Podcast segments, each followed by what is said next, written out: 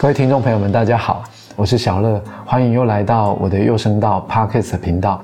我今天要访问一位很奇妙认识的朋友，他是我在音乐学院教课，然后啊、之前有办了一个活动，呃因缘际会认识的一个朋友，然后他是音乐老师，本身也念音乐科班毕业的人。那今天跟他聊一聊他的音乐工作，还有他的整个成长历程，有没有什么有趣的可以跟大家分享？我们来欢迎佩君老师。嗨，大家好，我叫佩君。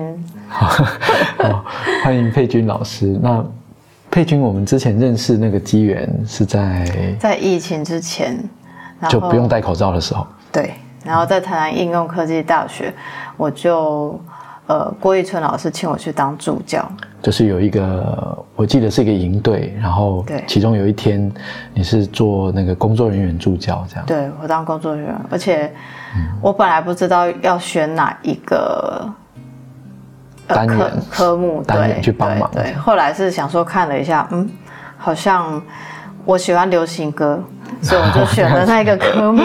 对，不过那个营队应该大部分都跟流行歌有关啊，对大部分都有关，对对因为请来的老师，那就是流行音乐啊，应用音乐科系办的一个营队嘛。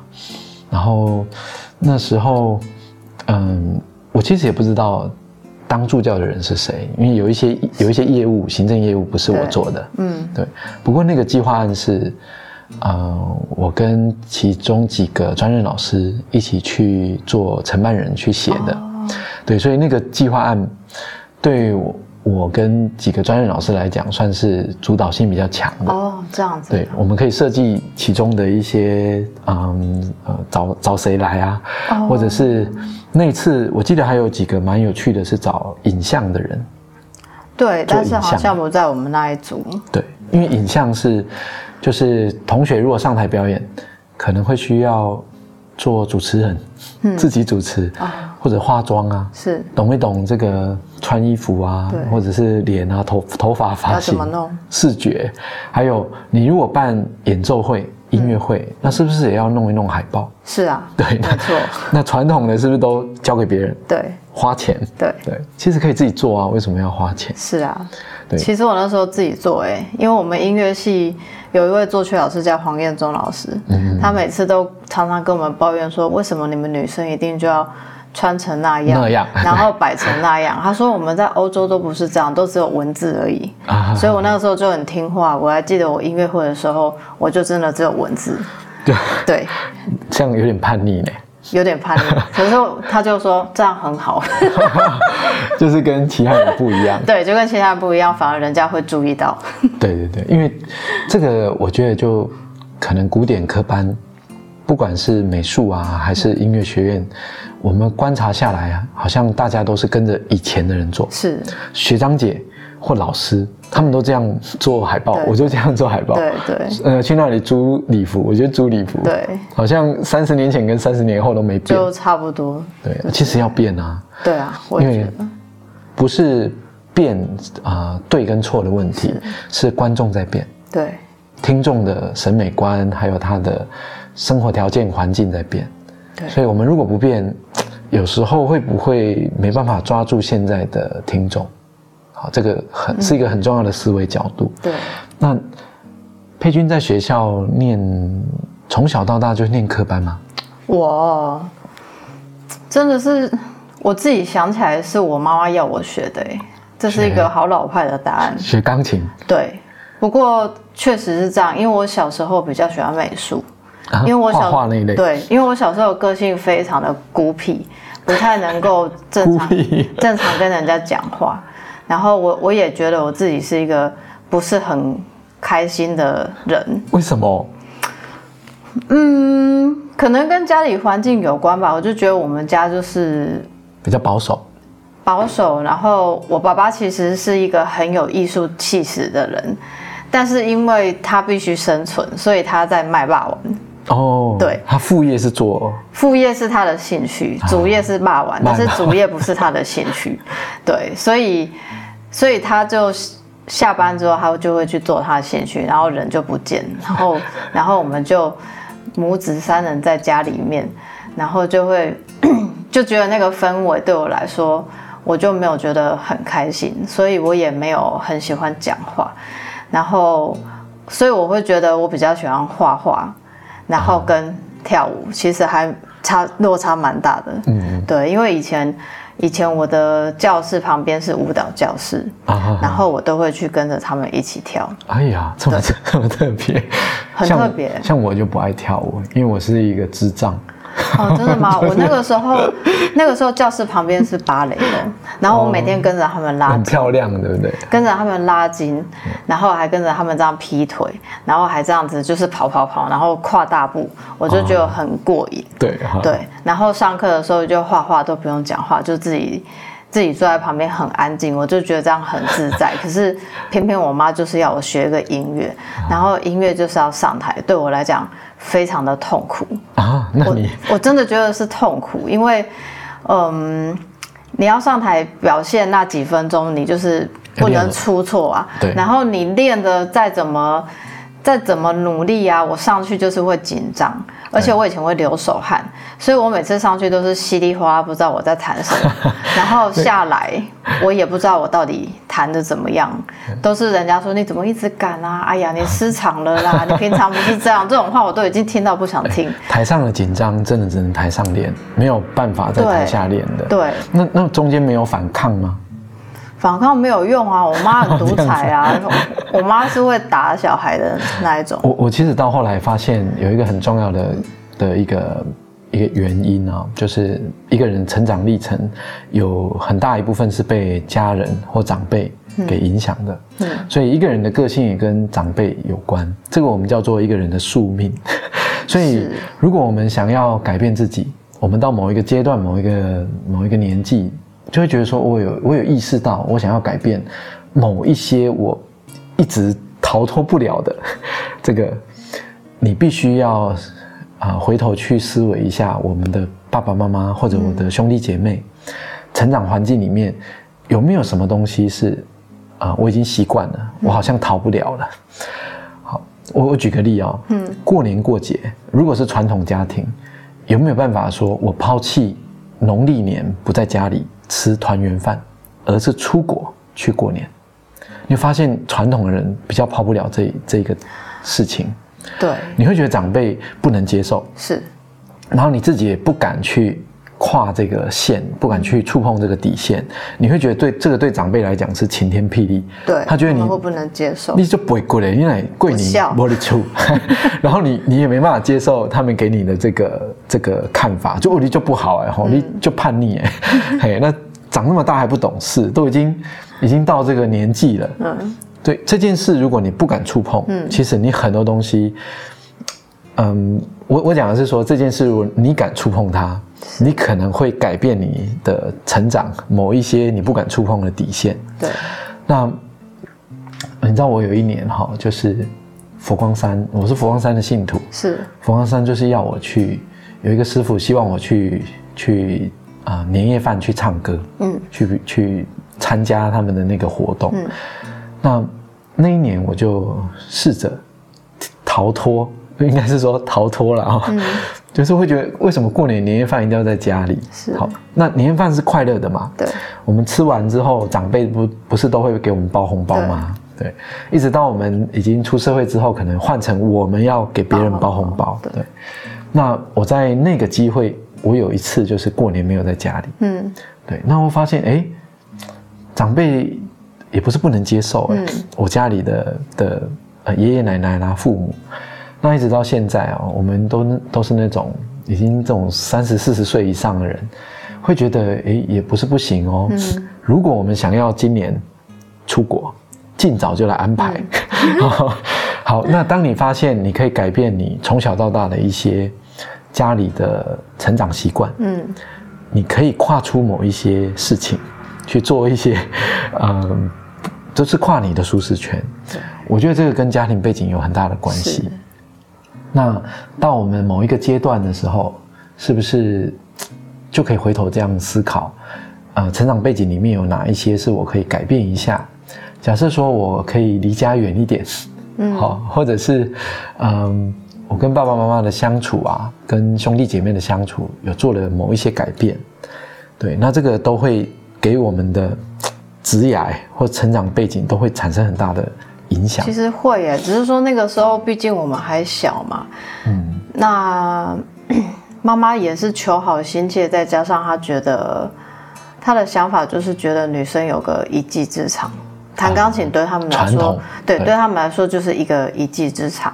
那她就，然后再加上以前我的老师台南家专毕业，然后教雅马哈又教个别课，月收入都二十几万，在那个嗯那年代，个年代对，对确实是这样，所以他会觉得那这样我应该也不愁吃穿啊。如果又嫁个了有固定性的老公，应该就没问题，所以他就要我学。但是因为我家的经济能力并不是好的，所以当我那个时候考进大成国中之后，才发现哇，很多东西其实是需要钱去堆出来的。所以我又觉得说哇，我家好像没办法这样子哎、所以我又陷入另一种矛盾。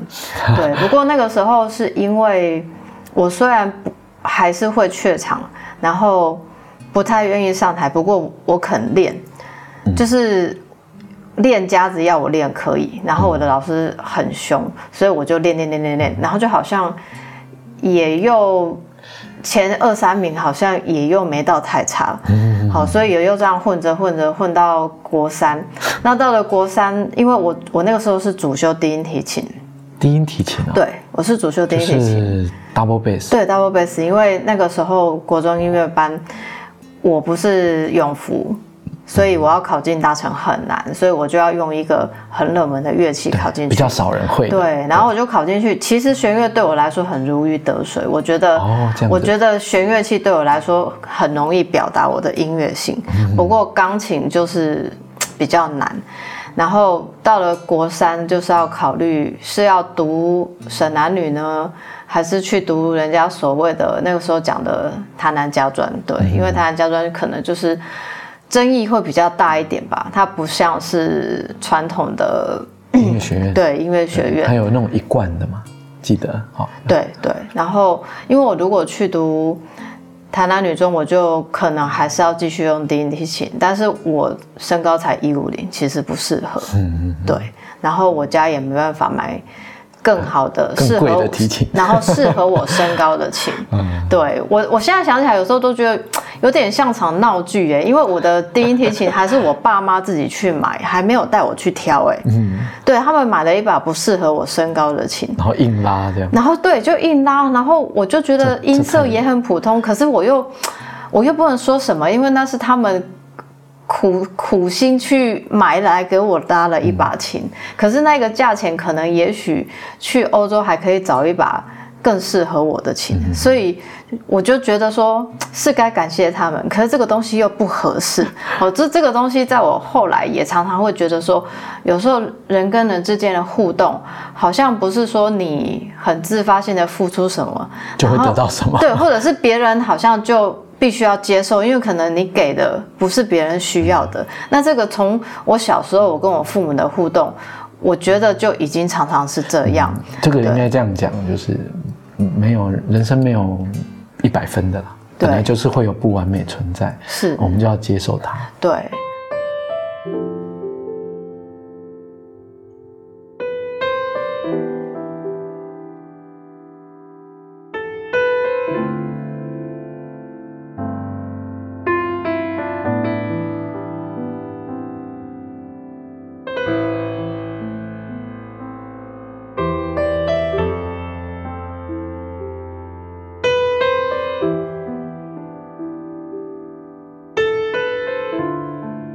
所以后来就是拉低音提琴，然后又转到钢琴，转就是因为升学嘛，就就是会有一个比较期待的乐器，期望的乐器，就往那里去了。嗯，是因为我国中的时候钢琴的成绩也没有太差，然后我的我以前的钢琴老师他就跟我说，哎，你钢琴如果去台南家专变主修的话，你还可以接伴奏啊，然后还呃发展的可能性比较高，然后我就也觉得说，好像好像也是，所以我就我男女其实有考上，是低音提琴考上的。对，对，然后台南家专那个时候还可以考双主修，嗯。嗯，对，我还记得很清楚，那个时候还要考试奏哦，现在不用考了。啊。嗯，那个时候现在现在不用考，现在考收不到学生。了。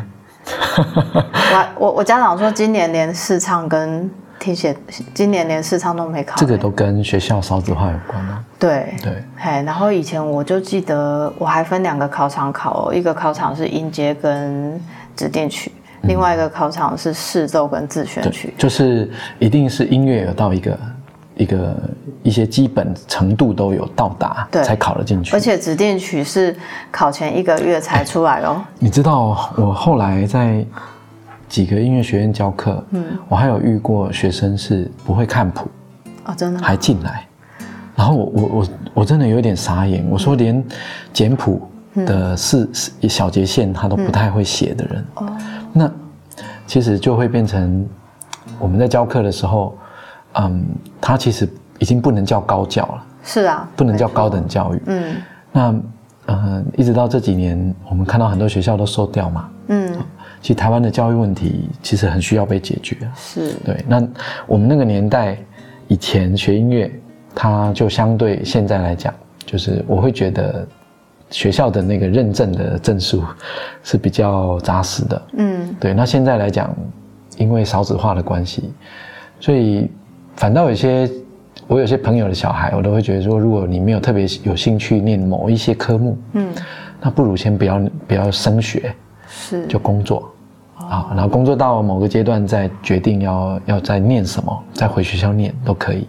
那这时候就会学校老师会对你有帮助，因为你会我想要学这个，我要懂这个，我就会问老师。这也是我这几年有的想法哎，我那个时候也觉得说，我干嘛中间不去打工，不去那个啊？因为我我其实。还是也算蛮一个蛮爱工作的人，对。然后我妈妈那个时候就不准我们打工，她就觉得我都那么辛苦赚 赚钱给你读书，对。然后可是我现在回想起来，会觉得我那个时候为什么不去多交些朋友，多认识一些，比如说工作有成就的人，或者是我就应该去多做一些不一样的工作，来这个看我自己的个性到底属于哪一种。对，因为这个东西啊，在我们。这样聊起来，我们会发现以前的父母跟长辈，这些环境以前的环境里面，他们的视野就等于我们的人生安排，对不对？他们的视野或他们懂得环的懂得这个是这个领域，嗯，那其实这个也无可厚非啦。那后来因为网络时代嘛，我们这个时代可以查到看到，然后国外的事情也一下就知道，所以变成说。我们会用现在的眼光看过去，哦，以前怎么那么的狭隘，怎么好像路很窄？可是以前的人就是这样。对啊，是。那嗯，这个也是很正常的，不完美。那后来我们自己在工作、自己在学习的历程里面，如果有新的朋友啊、新的新世界出现在我面前，我们会觉得好刺激哦。哎，对，对，好刺激啊！这个什么都不会这样。对，那那我如果要接触这一块。那会不会有什么样的障碍？然后以前都没有机会去冒险，嗯，现在就会觉得冒险很，就是那种那种，我会我会不会抗压性不够高，不敢冒险？那反过来讲，现在的小孩子啊，十几二十岁的人，他们很敢冒险，他们做事情就是，反正有一个新的东西来，我就像海绵，就学就碰，对，然后。某一个东西我就中断了，我就不碰它了。他们很快就可以洗牌，很快就可以再跳一个新的坑。这样，这个对我们那个不同阶段、不同年纪的人理解就不一样。是。那正面反面都有。那你后来是不是自己有做这个？啊，就在教学嘛，音乐领域的教学。其实我后来就去读台湾家专了，嗯，然后去读了，我自己就。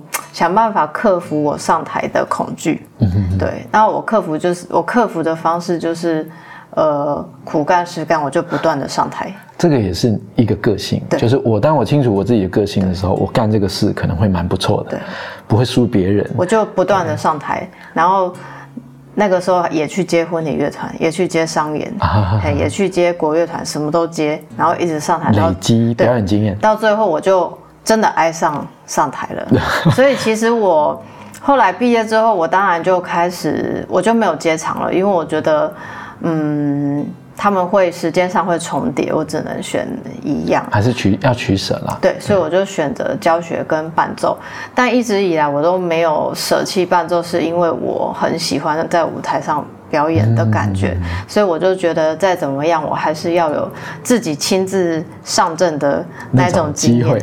对，哎，我做唱片做到最后，早期会上台，然后现在会上台的机会大部分都是演讲。然后像我下个月有一个 TED 的演讲，嗯，哦，TED 的演讲，哎，就长庚医学院的，他们就，哦，那个好久以前就排了，大概三四个月前就就来信就约，那因为 TED 演讲不容易嘛，是，那还要排练，还要，你就会觉得在那个台上讲什么题目？嗯，就讲我的故自己的故事啊，或自己的工作，或者是这种创业理念啊，那。很有趣啦，就 TED 是 TED 蛮多有名的人都有去对那讲过，我们都会觉得说可以去 TED 演讲，也是像做一场秀哦，要很精致的安排这样。是。那在那里就可以唱唱歌，嗯，还可以某一段啊，然后再表演一下，嗯，因为做音乐做久了哈，以前写歌编曲。我这几天才发现哦，我已经好久没有坐在电脑前编曲。那那老师，你以前写歌都是怎么样的灵感啊？写歌可以练啊，写歌就像画画，也可以有技法累积。我这几年呢，我自己整理了蛮多这个流行音乐或现代音乐的这个乐理的资料，是，而且有些我把它写成论文。哦，真的吗？对，就写成论文。这个在可以买吗？论文不用买啦，论文不用买。论文有时候是去查。我想看呢，因为我 我最近就是有认识到就是在唱片行写歌的朋友，然后我就促使我去听一些，因为其实我以前就有发现，流行歌甚至台语歌，嗯，比如说某一间唱片公司，他们可能会有某些风格是固定要出现，然后我就有去。听做一些整理，然后就进一步觉得说，好像也可以模仿写出个什么东西。这个是科学，对。所以我讲，就早期的流行歌，因为以前的观念叫做，呃，好玩嘛，玩音乐，玩。嗯。可是到后来，它变成一种产业，嗯，它会有产值，它会有版权，是。然后会有这种听众他跟歌曲的情感，或听众跟偶像的情感，嗯，人。跟作品都会产生情感价值，对，所以其实它可以研究啊，就像我们看画，嗯，看设计，看海报，是，它也是视觉上面的，它是科学，嗯，我我做过一个研究很有趣哈，嗯，一首歌我们听的时候，我们并不会注意它的秒数是。长度嘛，对不对？那可是会有一个感觉，这首歌有点快，嗯，怎么一下就不见了？嗯，我这首歌好长哦，好像五分钟。对，对，那这个感觉，在你去看你的播放器是或电脑的这个十秒针时针的时候，嗯，其实我们心里面会有一个感觉，嗯，快长跟短的感觉。这个研究很有趣哈，我们把一组人关在房间里，嗯，这个房间是红色的。嗯，全红的，然后让这一组人打牌，嗯，打四十分钟的牌，嗯，然后不给他手表啊，不给他手机，不让他看时间，嗯，然后关起来，时间到了，外面的人敲门说：“哎，时间到了，大家出来。”嗯，我就问他，问他们，你们觉得过多久？多久？四十分钟的时间哦。嗯，那你们在红色的房间里面出来之后调查，你觉得是变长还变短？嗯。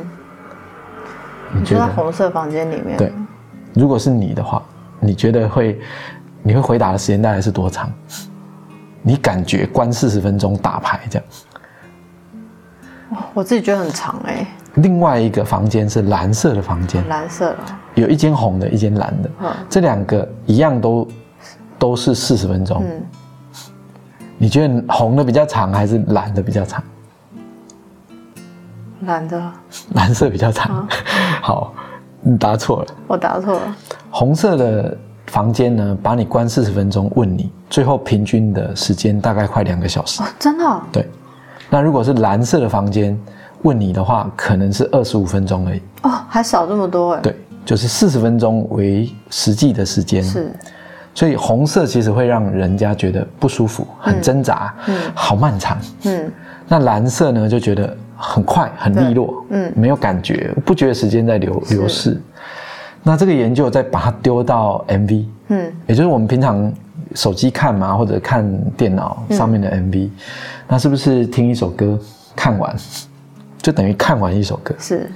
如果这个 MV 它的色调比较偏刺激的红的这种，你也会觉得比较长，嗯。然后蓝色的你就觉得比较短，比较短。同一首歌哦，嗯，对，所以我们可以研究用科学方法去。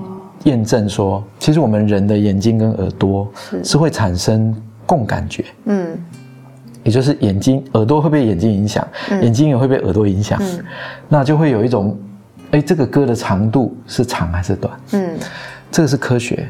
哦，那这种是视觉、听觉，再进到我们的乐理上的研究，是我们我还有研究一个很奇妙的题目，真的叫做潮流词。潮流词，嗯，最近流行什么？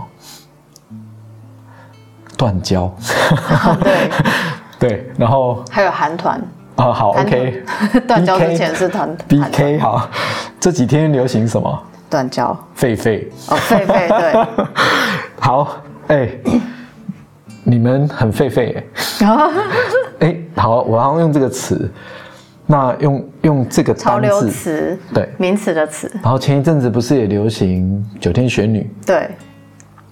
好，我现在对我如果写了一首歌叫《九天玄女的爱情》，嗯，九天玄女指定的爱情，嗯，是不是很有趣？对。那现在的看网络人都知道这一个在讲什么？对，是。可是三年前没有人知道。对。像是九天玄女，是什么家？这个叫潮流词。哦。所以再回推啊，很久以前，周杰伦有写过歌叫做《公主病》。对，公主病是在讲一个女生很傲娇，是。可是很久以前，我们的国文课本里面不会出现这个词，没有这个词。对，这个词就是一种很通俗的，好像口语化的东西，它不会出现在国文课本里。嗯，那这个词呢，会退流行。嗯，过三年，我们现在讲公呃什么九天玄女，就觉得哇，好退流行哦，好你好老派。可是那个流行的。时时间会变得越来越短了呢。对，嗯，所以这个流行词，它在文学在中文里面其实有研究的，就是潮流潮流词，就流行用语，它的这个原因，跟它最后会变成啊很通俗的，大家都共通的一个文字的用词。可是有一些就会退流行，就不见了。对，那流行歌里面有这个哦，嗯，流行歌里面有很多这种。歌词在里面或歌名在里面。是，那我我就去做研究哦就是平常讲话讲到你觉得退流行，嗯，可是唱歌唱唱唱这个歌你会觉得退流行吗？最后我的研究结果就是，唱歌的流行用语可以撑比较久，嗯，可是平常口语讲的就会比较快退流行。哦，这个也很有趣。那你自己做的这个研究是也是特别去。有什么案子，还是你自己好奇去做研究？因为我们写歌会用流行词、潮流词这个技法去给学生写歌，也就是你某一种，也就是你现在写歌，我我规定你，你写的歌词就是一定要出现流行用词、潮流词，你要找几个来写。是，对。那我会 前一阵子我要写了一首歌叫《旋转》，嗯，就是潮流词，嗯，你不要旋转我，那个旋转是。你不要拐我，你不要糊弄我的意思，对，糊弄我的意思，对。那那个旋转这个词，我就很好奇，它到底可以用多久？是，对。那对一般人平常讲这个话的人，他听这个会不会觉得退流行？哦。所以这个东西，它可以在流，呃，这个乐理技法上有一些讨论。嗯。所以我写这个研究就去找啊，就是我们这五年五年以内所有的。排行榜最红的歌，嗯，那大概有，叫一个排行榜有一百首嘛，是，那五年就有五百首，对啊，那我们就把这五百首歌找出来，对，尤其华语音乐里面比较知名的，你说的是国语吗？对，就中文歌，对，那因为我们中文对。其实是语境比较高的，对，相对英文来讲，哦，对，对，语境这件事，嗯，所以中文歌就我们就找五百首，然后就去。去筛选说里面有用到潮流词的歌，对，然后做研究。嗯，就那些歌拿来做问卷，然后问人，然后问了几百个问卷之后，最后的数字在统计计算嗯，电脑在算过，证明就是真的是歌用比较久，歌可以用词用比较久，然后大家不会觉得不能接受，可是有时候口语就会觉得啊老了，退流行，对老了。可是唱到那个歌就觉得好像还好，对对对对对。那这件事情虽然这是一个小小的一个一个小领域某一个技法而已，嗯。可是我我我自己就会觉得很好奇，嗯，以前啊，为什么制作人老师或前辈老师说的这个就一定要这样做？嗯。其实我后来我很怀疑，嗯，就你们这些前辈讲的这个话是对的还是错的？哪一件事情？是怎么证明很多事情？哦，很多事情包情，括创作技法，包括在录音室里面为什么要这样做？嗯为什么要那样做？嗯为什么录音要录两轨？为什么要唱两次？嗯。然后为什么哦，就是他们有一些，比如说怎样的算是潜规则，或者是说啊，就是要这样惯性要但是没有告诉你说为什么。为什么？对，然后他也讲不出来。哎，对，其实以前老一辈的老师有时候会这样。对对，就像我曾经遇过一个很有趣的一个乐理问题，是，就是我们写简谱好了，，对，一拍是不是写两个八分音符？对啊，一拍等于两个八分。对，那如果这一拍跟下一拍它是，呃，它出现的是一个连音，嗯，也就是四个八分音符嘛，对。哒哒哒哒，对，那中间这两个连音，那有人会写，那就变切分音喽。对，嗯，应该是说前面第一个第一个音是半拍，对第二个音是一拍，对第三个音是半拍，半拍对。那有我我有遇过人家问说，老师，那我就写前面半拍，中间写一个一拍的音符，然后后面再写一个半拍，嗯那是就三个音。对，可是为什么有人写的是四个八分音符，然后中间加连音线？为什么？嗯，他问你吗？对，我我问你，老师，为什么？哦这我可以回答。可以，请说。它会出现在不一样的时间点。其实我们教乐理有提到这个，比如说你如果四四拍的话，你出现在一二拍或三四拍的话，对你可以写就是三三个个音的嘛。那如果是在二三拍二三拍的话，对。不过这是一个很，这是一个很很。哦，它的为什么就是说，因为 因为四四拍也可以当做是，因为它是强弱次强弱，就是它的重音啊有两个，在第一拍跟第三拍，所以等于它的组别可以分成两大组。所以大陆也有人把四四拍当做是副拍。我曾经在某一本书看过四四拍，他是把它写在副拍那边，因为通常副拍我们是六八拍，太好了。对，佩君老师这个讲法真的是非常的标准，标准吗，因为我有我我有呃，就是很很棒的解释，嗯，甚至我们讲到它的位置不同，对。讲到重拍不同，是，然后有讲到副拍这件事。那我有听过一个很有趣而且很简洁的讲法，数拍子要数得快，嗯。一次两拍数，嗯，所以就写成这样，数的比较快，眼睛看起来比较快，可以很快的数到这个拍子怎么唱出来，怎么弹出来。确实啊，因为呃，就像二二二拍跟四四拍，二二拍比较容易快得起来，对是这个意思。可是我我告诉你，我有遇过遇过前辈老师是说，啊就这样啊，哦，我以前遇到老师，其实我以前的钢琴老师，国中的钢琴老师就是这样，他会跟啊就这样啊，他说啊就这样啊，然后。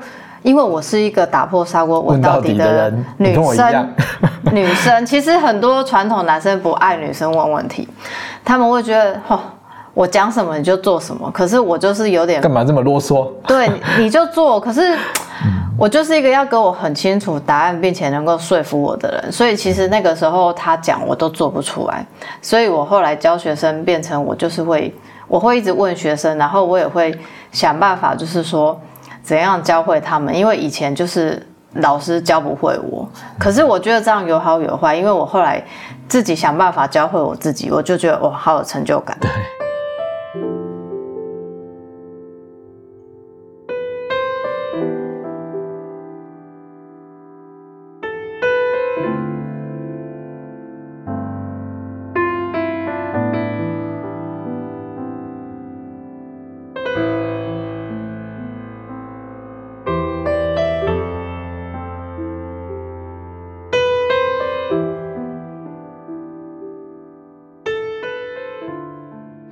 像刚刚讲的那个那个乐理问题，嗯对我来讲，我就觉得说，我如果我今天有有这样子的一个机缘，我的身份是一个老师，嗯学生问这个问题，我如果回答不出来，我我可以要要学生自己去找，或者是你有找到你也分享给老师对啊，是啊对。我也是可是以前传统的老师就会要你不要问了，就这样。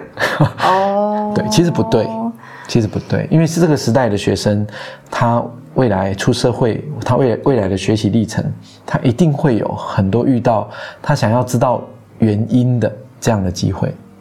但如果他有很好的这个观念去破解、去找资料，呃，甚至自己去做研究，去给一个答案，那对他来讲，他的生存能力一定会加强，学习力学习力会加强。其实我刚刚前面就是有讲过，说我觉得为什么好像我周边的人啊、老师啊，好像都可以斜杠的很好啊，然后我好像只会什么，但我这几年想起来就觉得说，我在台南家专那七年，真的很专注我音乐上的算研究或什么，因为我后来也真的有兴趣，我是高中才开始对音乐才有兴趣，是，对，那有兴趣之后，我就觉得那一种举一反三，甚至举一反四的能力就出来了。那你就会自发性的自己去做很多额外的学习。啊嘿，所以我会觉得，呃，学习这件事情，除了在学校大堂课以外，我觉得只有大堂课还真的不够。因为我做了很多课后的自己研究的东西，那我觉得那个东西一直让我受用到现在，我觉得说还很多时候都还够用，所以一直到我回想到说，假设我今天真的还想要去斜杠别件事情，我觉得这个精神，那个时候我喜好音乐这个精神，是我可以用在别的领域的那一个做法，我觉得是可以用的。对，嘿，我对我自己在做这一块这个这个别的事情的时候啊，遇到最大的问题就是时间怎么分配。哦，我也是，因为我之前有很严重的拖拖延症，甚至我觉得也许，也许我在很混乱的那十年，也许有所谓的什么忧郁、躁郁也说不定。嗯嗯，但我真的觉得是因为是音乐陪我走过来的。嘿，我我把一些呃难过、开心的事情，就在那一个专注的当下，它让我忘记。嗯，嘿，因为规律这件这个事情啊啊是很重要的，在生活当中我们人要去培养的。我这几年也有一个很喜欢的兴趣，就是写毛笔、写钢笔字。对，写那个书法钢笔是，就是像练书法这样子。嗯嗯那我练那个呢，我会希望它可以用在唱片设计上，哦。或者 MV 视觉设计，我可以 logo 自己写。对啊，对，然后。对，然后也可以可以买钢笔，哦会觉得这个生活的念想还不错，所以我就坚持，我只要进录音室，因为录音室一定有桌子，有我的钢笔在，是。我一定要有半个小时，练字。对，练字就是那个半个小时，我抄个普门品，抄个药师经，嗯抄个心经就好就好。其实我可以分享一个很重要的一个概念，我觉得我们东方人哲学这一块，嗯，其实是非常需要的。对，真的，哲学 philosophy 这件事情，它是一个人的生存意义。嗯那有时候你生活当中一直在追求这个生存意义，嗯，你会觉得很幸福。那不管是生老病死啊，或者是每一个生活当中的情绪阶段，嗯，你都可以把自己抽离一个超然的自我去看你现在自己本身。对。所以所以我觉得其实回到源头来讲，就是我们人的那个生活哲学其实很重要，也就是你到底每一步是在为了什么而做。所以像我这次去 TED 的主题，嗯，他们学生就问我说：“呃，老师，你那个那个一个 slogan，你到底想定什么？”对，哦，对，那其实我本来定一个主题叫做“残缺也是美”，嗯可是我的结语叫做啊、每一步都为所爱的人而走。嗯嗯，对，那你不管他是辛苦的、难过的，嗯，就算是失眠，你也觉得很开心。是，对，就是你你你觉得这个这个时间过得有意义。我前一阵子我爸爸身体不好，嗯那呃，因为从小到大我爸爸是他是做工的嘛，对，做南工的台语有个做头嘴，嘿，做头都是有力气，是然后又又很壮的那种对晒太阳的人。然后我不能想象我爸爸站不太起来，嗯，必须靠我抱他，而且我妈妈也年纪大了，对，我妈妈不已经没有那个力气可以抱一个男男人起来。嗯那妹妹又又嫁了啊，有些又不是在又在外地生活，嗯。所以我我已经我很难想象，我我爸爸身体不好，就这半年一年，已经到了我要抱他的程度。你知道那个心理是从小到大，那个蛮冲击的。很冲击啊！就像那个时候我爸生的病，它是一种癌症，然后是一种会不断重复长出来，就是它不会扩散，嗯可是它会一直在那里痛苦循环，它会一直重长，所以等于你知道它终究就是会去世继续只是他要不要受这个折磨。折磨对，然后因为我爸是一个很爱讲话、很会交朋友、很爱唱歌的人，嗯所以那个时候他是讲不出话来。我我真的会感觉到他的那种痛苦苦跟对没有求生意志。然后我自己也觉得说，哇，我爸是一个那么。那么喜欢表达自己的人，他现在不能讲话有多痛苦？我对我觉得还蛮，感觉还蛮难过的。对，那生老病死，有时候我们到一个阶段都该面对了，所以我很想要有机会当看护的那个时间，我就会找地方带推轮椅带我爸去玩。嗯我以前完全不会哦。嗯，那我们人每一个阶段当中都有不完美会发生，我觉得都是哎、就像我那个时候，其实我刚毕业教学生第第一就是家教嘛，嗯然后再来，其实我原本是没有自己的工作室，嗯我以前都觉得我在音乐教室就好，因为我自己会觉得音乐教室他们已经投入了帮你整理好了。金钱，对他已经有空间了，那我就善用他们这一些空间，所以给他们抽成本来就是他们应该对一起我对，我觉得是合理合作的。但后来当然就是一来是我有时候时间分配没分配好，因为我可能又要伴奏又要教学生，然后全部嘎在一起，我没有分配好。然后再来教师他们主要还是以教学为主，他们会觉得。伴奏是一个不知道是什么东西，好像不是教学没有对啊，没有关系啊。为什么你当老师还要去伴奏呢？他们其实不太能理解这个事情。对，然后再当然就是每一间教室的呃收费又不一样。嗯，对，所以其实家长会觉得说，怎么在这里配要付多少，在那里配要付多少？不如自己弄一个。那个其实也是家长的期望。对，因为我都会觉得说，教室有抽成有钱赚，然后我也有地方用，其实这样不是更好嘛？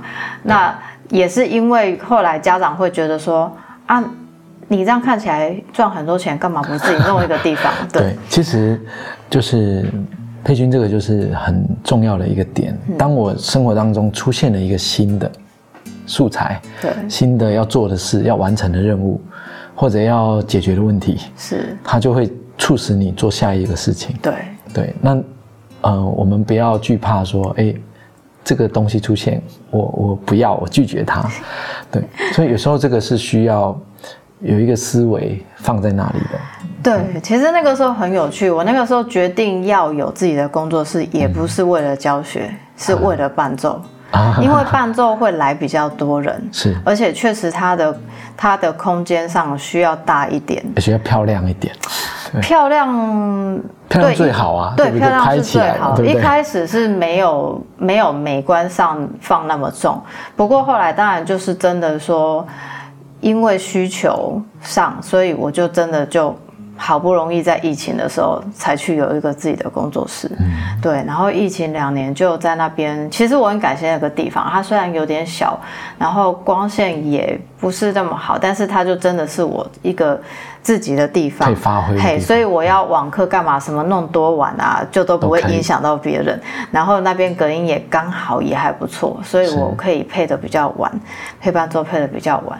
那也又刚好两年之后的一个机缘，就是说，嗯哎、学生有慢慢一个一个。进来。我在疫情时期是反而有学生进来，虽然速度很慢，对，所以我一切都觉得非常的感谢。然后刚好呢，房东就说他妈妈去世，他要把房子卖掉，要我们提早找地方。嘿，所以我又马上开始问说，嗯，哪里可以问？没有就买下来啊。啊，就是我有一些自己的课题，暂且没办法买。对，这是对我的那个课题，是我现在最需要花心力去解决的。对，然后我就又找，又找到了一个，就问到了一个艺廊。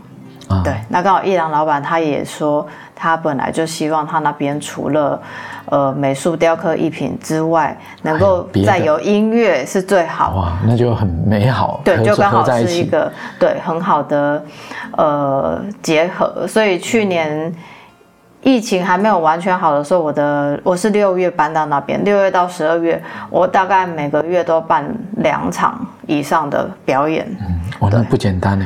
很难，其实。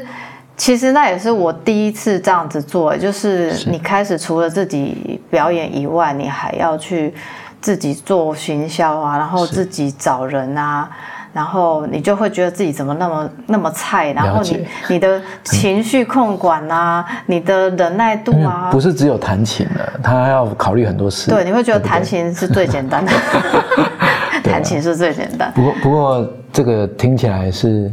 很顺利啦，啊，有下一个地方，然后可以可以继续做自己很想做的事情，对不对？算是想做的事。那今年的目标其实就是觉得，因为现在少子化，所以要把学音乐的受众转一部分的目标到成人去啊。对，所以白天呢，嗯，计划要开的是。